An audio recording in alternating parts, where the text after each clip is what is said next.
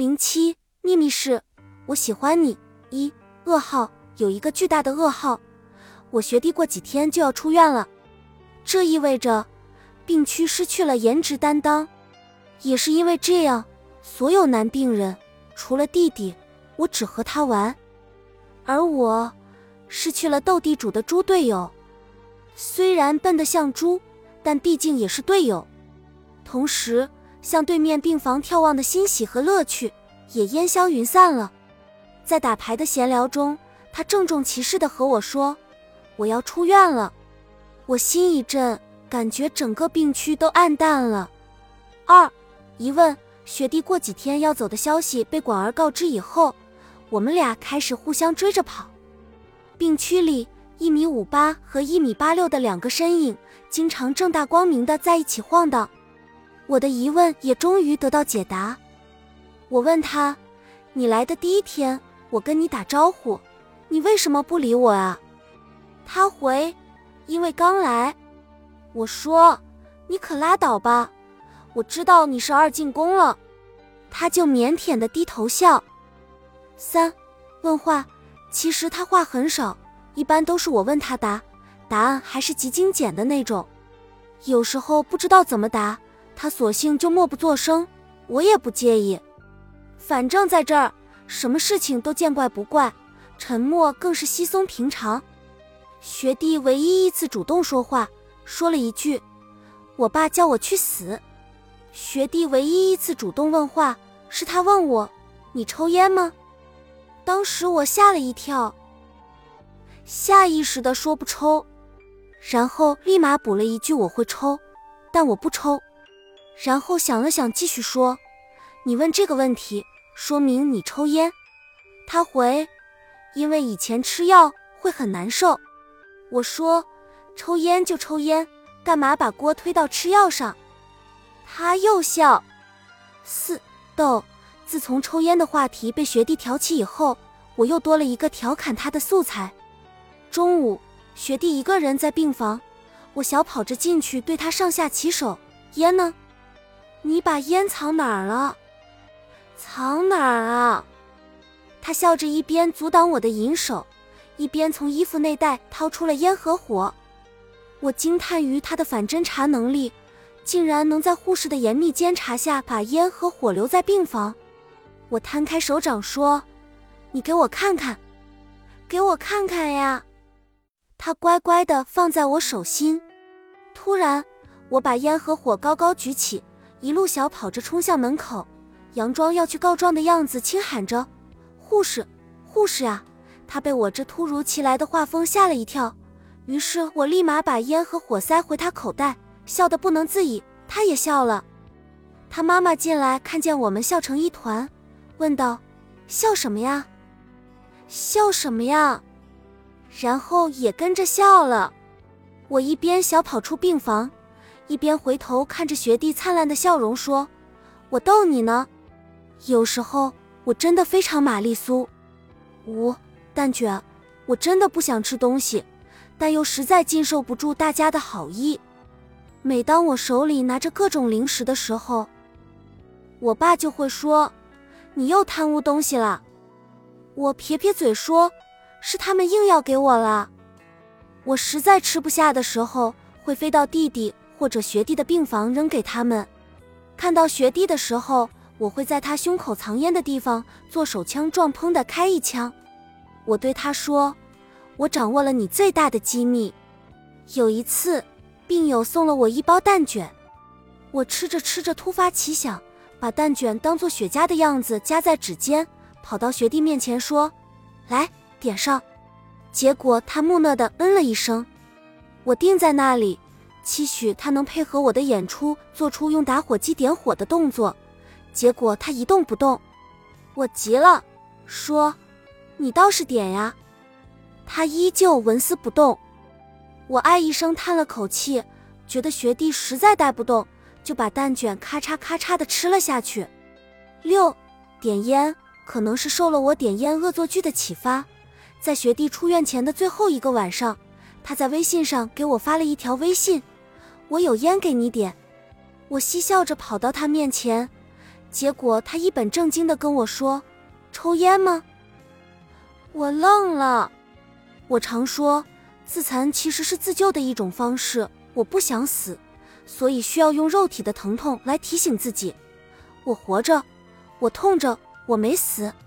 可能偶尔的自我堕落能让人更加接近生活的真相，也可能是百无聊赖的住院生活按捺不住我内心最深处的涌动着的躁动。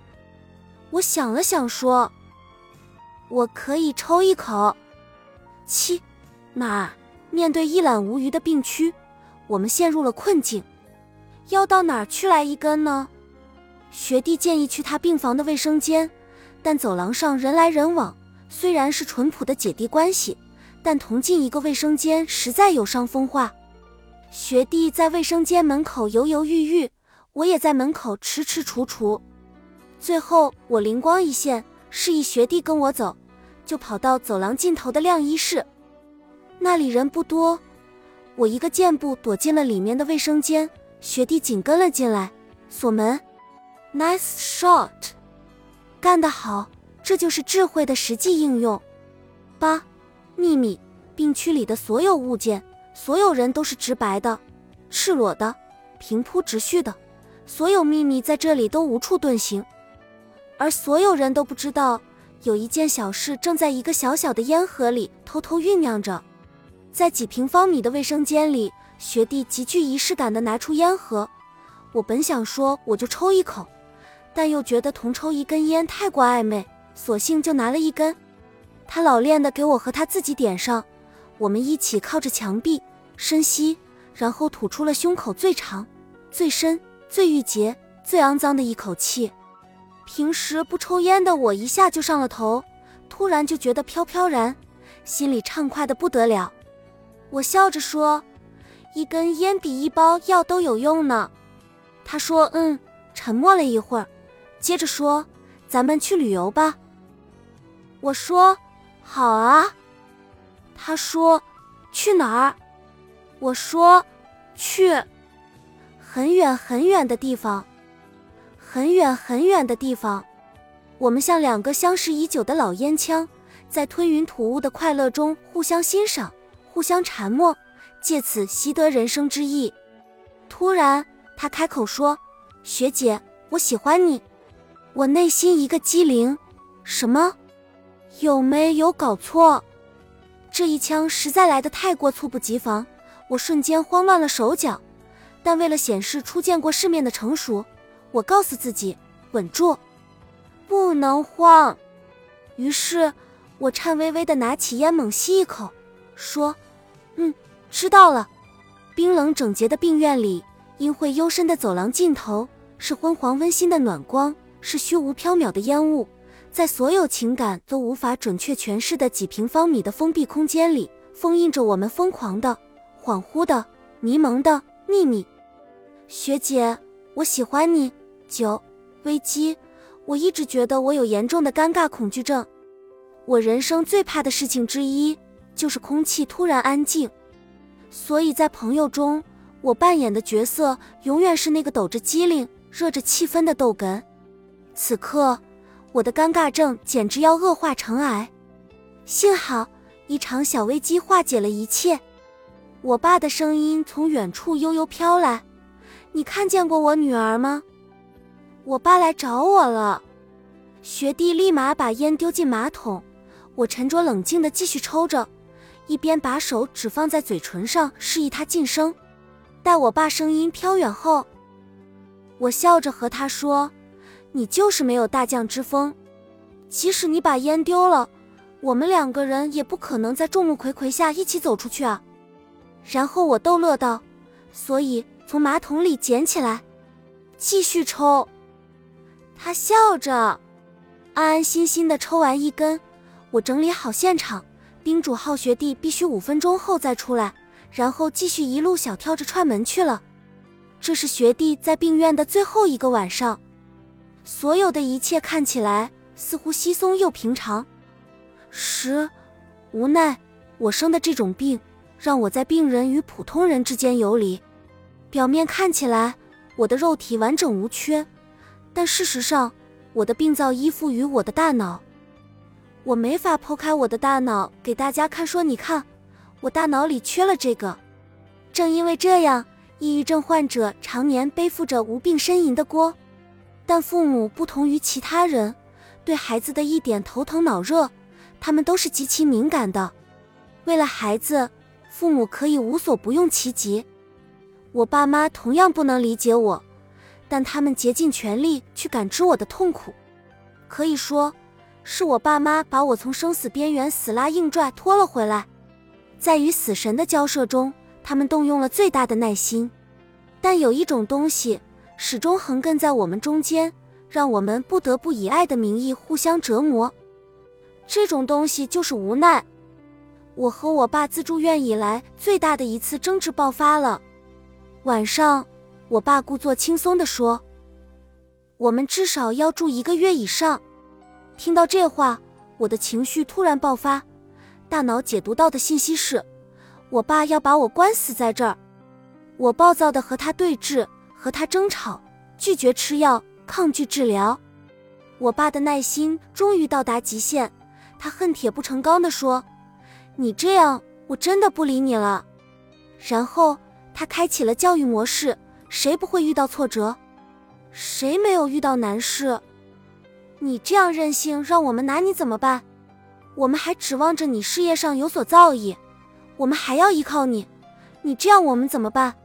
对于这段话，我的解读是这样的：对啊，谁不会遇到挫折和难事？结果就我得了这种病，我不但没用，还这样任性，给大家带来了巨大的负担。他们嘴上说。我当个平凡人就好，但事实上还是希望我有所作为、光宗耀祖的。然而我却在这里什么都没有，不可控的思维认知偏差。我第一次承认，抑郁症患者真的矫情又脆弱。但我不想这样，我爸也不想这样，我们都不想这样。这就是疾病的驱使，这就叫做无奈。十一不满，我坚信。我爸的话就是他的真心话，他对我烦透了，我泪如泉涌。我爸依旧滔滔不绝地倾吐着他的不满。余光里，我看到学弟在对面病房里关切地看着这一切。最后，我夺门而出，跑到了走廊尽头。我开始浑身发抖，大脑又像被粘住了似的转不动了。学弟静静地走到我旁边，默默地不说话。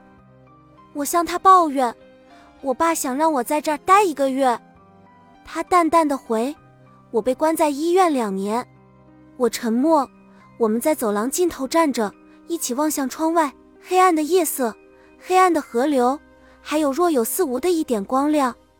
十二，小严。当晚，我难以置信的和闺蜜吐槽了学弟的表白事件，跟她说：“我咋走到哪儿都能演绎出小严，但因为违抗了我爸。”我的病情又开始严重，我觉得抑郁症不应该叫抑郁症，应该叫矫情病，一点儿也经不住刺激，肉体和心灵的无力又开始把我推向地狱了。十三瓜子，第二天早上看见对面病房的学弟已经开始收拾行李，我更加失落。我爸提着一袋糖，很做作地来哄我：“你看，你学弟送你的。”我不予理睬。起身坐在了大厅，不一会儿，我弟弟、我的一个小妹妹围过来坐下，学弟也坐在我对面。一位阿姨给了我们一包瓜子，弟弟和小妹妹百无聊赖地吃了起来。学弟拿起瓜子摆在我面前，示意我吃。我心烦气躁，说要包。其实我的意思是瓜子要包，太麻烦了，不吃。但他理解成我在一本正经的撒娇，意思是要他包了我才吃。我蠢萌的学弟就一脸庄重的包了起来，包一颗递给我。我寻思不能辜负别人的好意，就吃了一颗。然后我和弟弟妹妹一起吐槽着出院的日子遥遥无期，他就沉默着认真剥瓜子。他剥一颗我吃一颗，他剥一颗我吃一颗。小妹妹在一旁艳羡地说：“好暖男哦。”我怕气氛太尴尬，圆了一句：“那是养学弟就是伺候我的。十四，送别，在我们病区，每一次送别都是隆重的。每一个病友出院，都有一堆病人围在门口送别，不管平时熟不熟悉，照例送上一个拥抱。而祝福语也不会是学业有成、升官发财这样的高远志向，而往往是好好活着、过得开心，不要再进来了这样最平时、最质朴的愿望。还有几个小时，学弟就要出院了，我在病区的心灵支柱之一就要轰然倒塌了。我在走廊碰到他，看见他已经换下了病号服，换上了自己的衣服。我笑着说：“你看，整个病区就只有你穿着自己的衣服呢。”他笑着问：“帅吗？”我回：“帅帅帅。”十五默契之后，他和他妈妈就开始办理各种出院手续。我紧张地盯着门口等着他们来。弟弟叽里呱啦说的一堆话，我一个字都听不进去。最后。他来了，我唰的一下奔到门口，但我琢磨着，大庭广众之下抱他实在不太合适。我觉得他的表情显示他也在思考同一个问题，可能是几天相处培养的默契。我先抱了抱他妈妈，亲昵的说着“阿姨保重身体”，他也抱了抱我旁边的弟弟，然后我踮起脚，我俩顺其自然的拥抱。